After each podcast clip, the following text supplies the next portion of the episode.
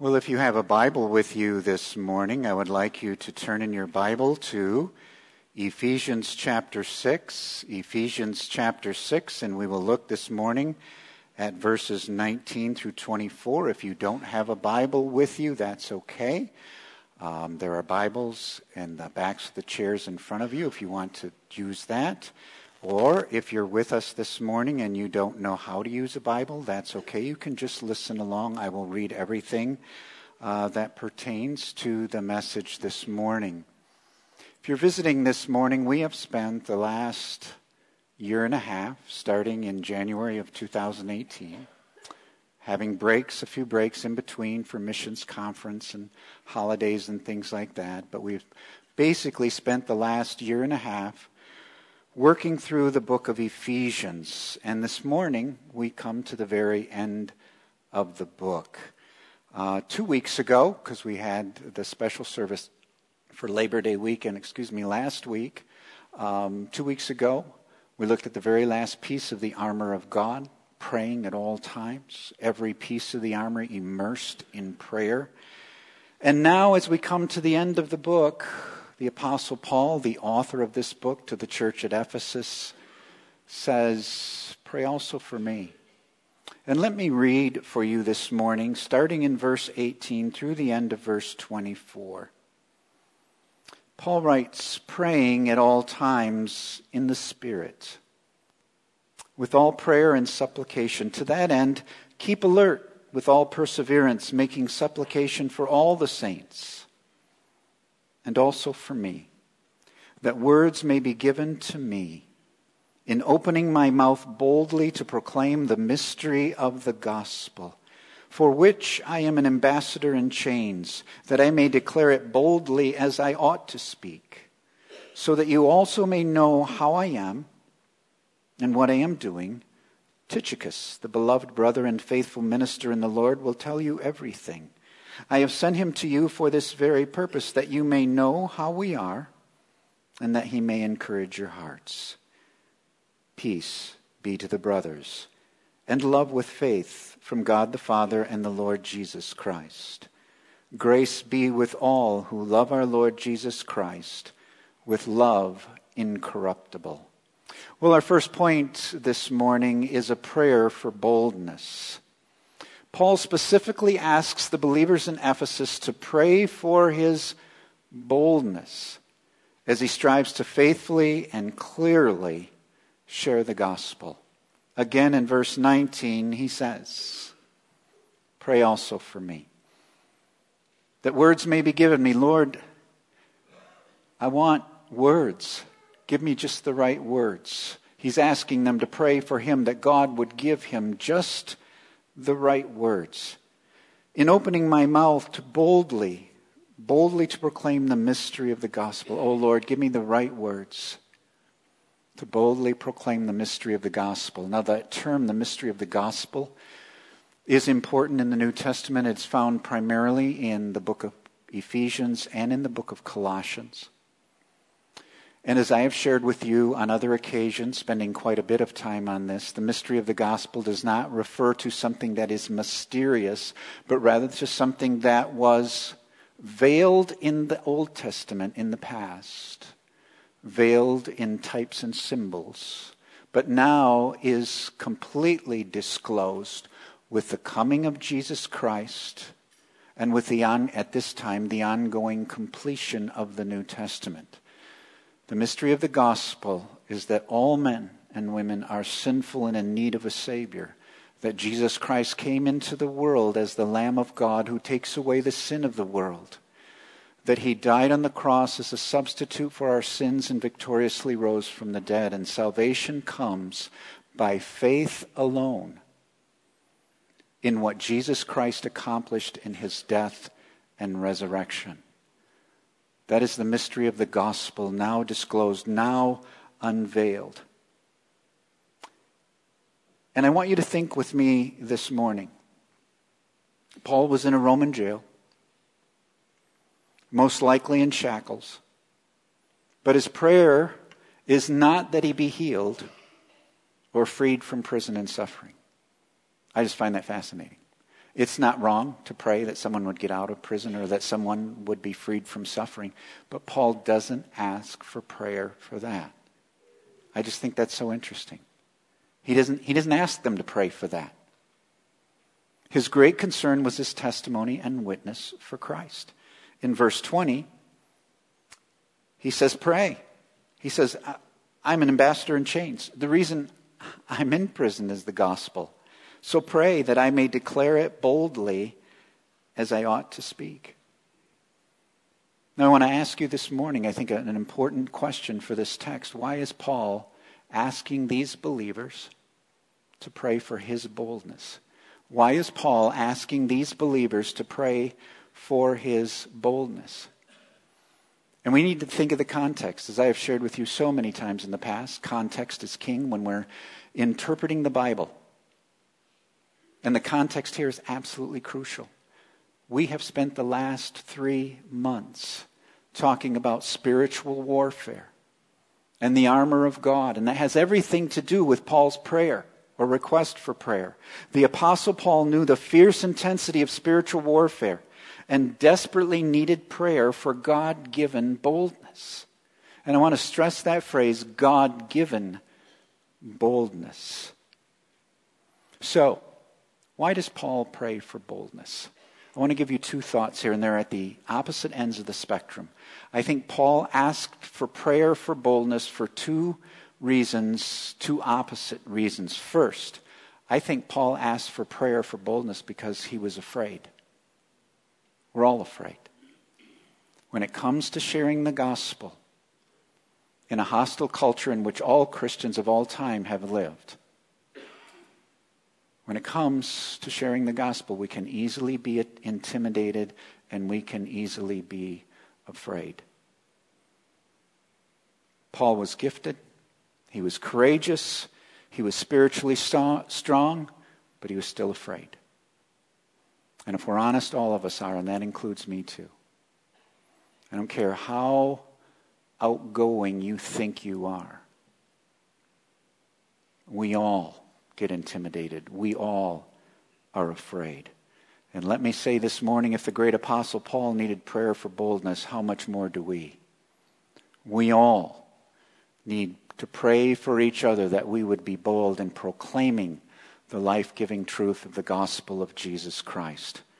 There is an important parallel passage to Ephesians 6, 19 and 20, and that is found in Colossians verses 2 through 4. These are companion passages. And I want you to, this is going to be on the screen, and I just want you to think about what Paul requests in his letter to the Colossian believers. He says, devote yourselves to prayer, being watchful and thankful. And pray for us too, that God may open a door for our message so that we may proclaim, watch this, the mystery of Christ for which I am in chains. Pray that I may proclaim it clearly as I should. So if we take that passage, this passage from Ephesians and that passage from Colossians, and set them side by side, he is saying, pray for me that God will give me just the right words. Pray for my boldness. Pray that God will open a door for the message, and pray that I may proclaim it clearly. Wow, that's a powerful prayer that I believe scripturally we ought to be praying for each other. So Paul says, I need God-given boldness. But there was another reason Paul, I believe, asked for prayer for boldness at the opposite end of the spectrum. Paul also needed prayer because he didn't want to trust in his human strength and in his human wisdom and in his human boldness. Paul was gifted.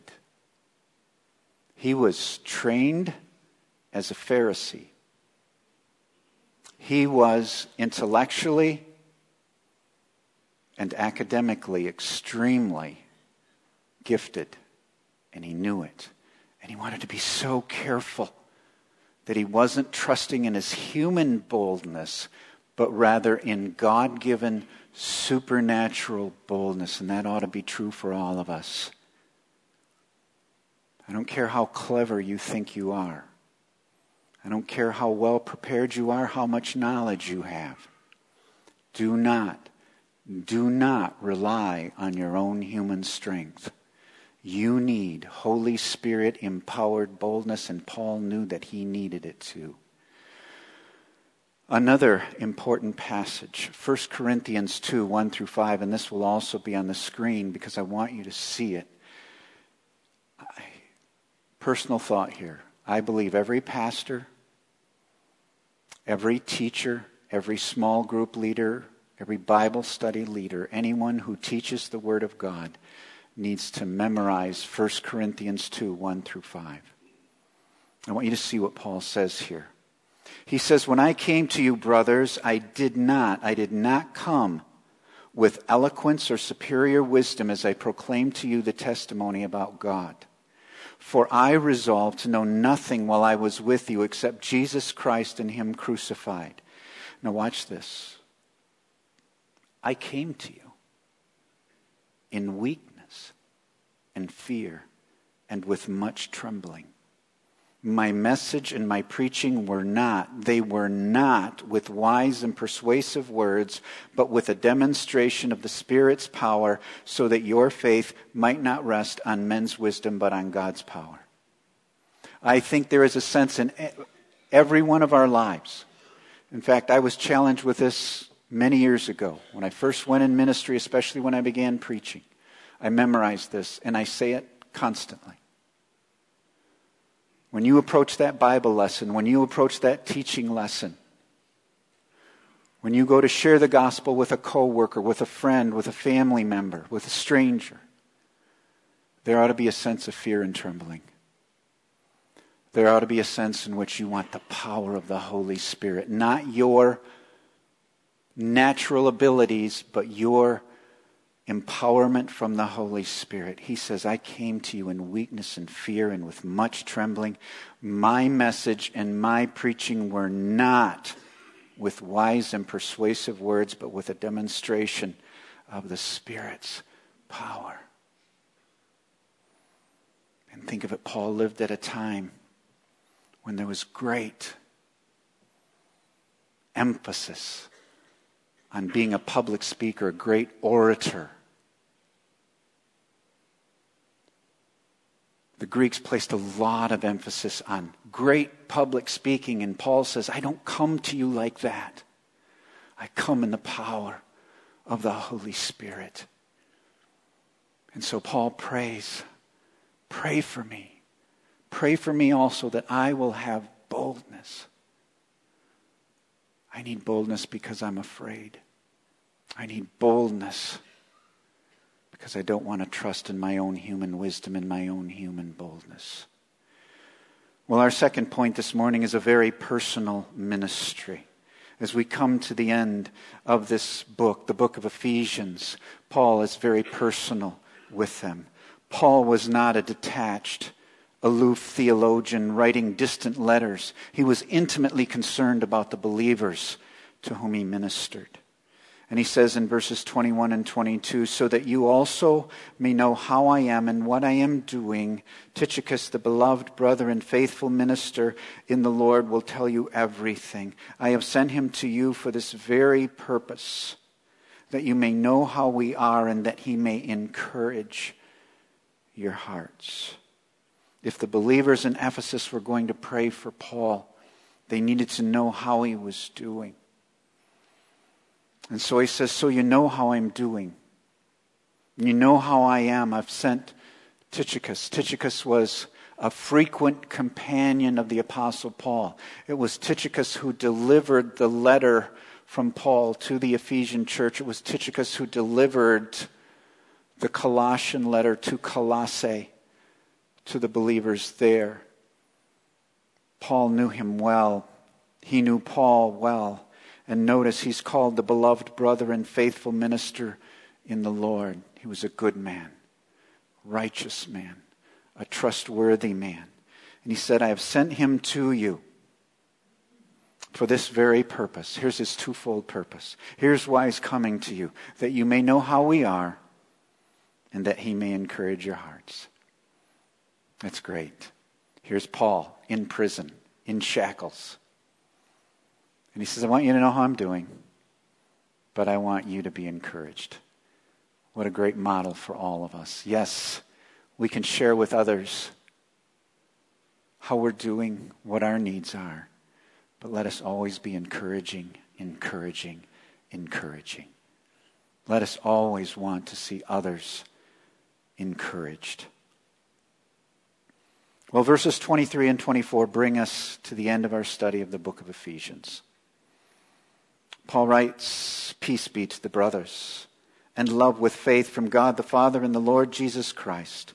Grace be with all who love our Lord Jesus Christ with love incorruptible."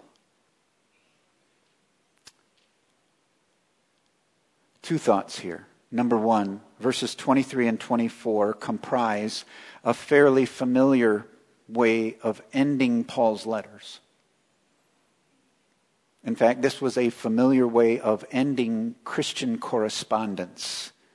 Letter writing back then was extremely important. I mean, we're so used to texting and emailing and other ways of communication, but letter writing was so important. Your introduction, your conclusion. And this is often how Christians would conclude their correspondence with other Christians. So that's one thought. But the second thought is, everything Paul shares in these last two verses, he's already explained in the book of Ephesians. We'd have to go back through the whole book to explain all these terms. So it's like we're reading this and in one sitting. Peace. The peace of God that he talked about in Ephesians 3. Love with faith. A genuine love that is produced by the Holy Spirit that comes through faith in Christ. A love incorruptible, which Paul talked about in a number of places in this letter. And then he says, with grace. Grace be with all who love our Lord Jesus Christ. If I were to pick one word that describes the book of Ephesians, it would be grace. We are saved by grace. We are sustained by grace. The only way we're able to do what we do as Christians is by the grace of God. His undeserved favor and kindness toward us every second of every minute of every day. In fact, after communion this morning, we're going to sing Grace Greater Than Our Sin. And that's what grace is. It's greater than any of our sins. So as we go to communion this morning, as we share the Lord's Supper together, first, let us be reminded that we need to pray for one another. We need to pray for boldness for one another, that we would speak the gospel clearly and we would do it with God-given, Holy Spirit-infused boldness. And as we go to communion, let us remember, no matter what you're struggling with this morning, God's grace. God's grace is always greater than your sin. Grace be to all of you. At this time, we will share the Lord's Supper together.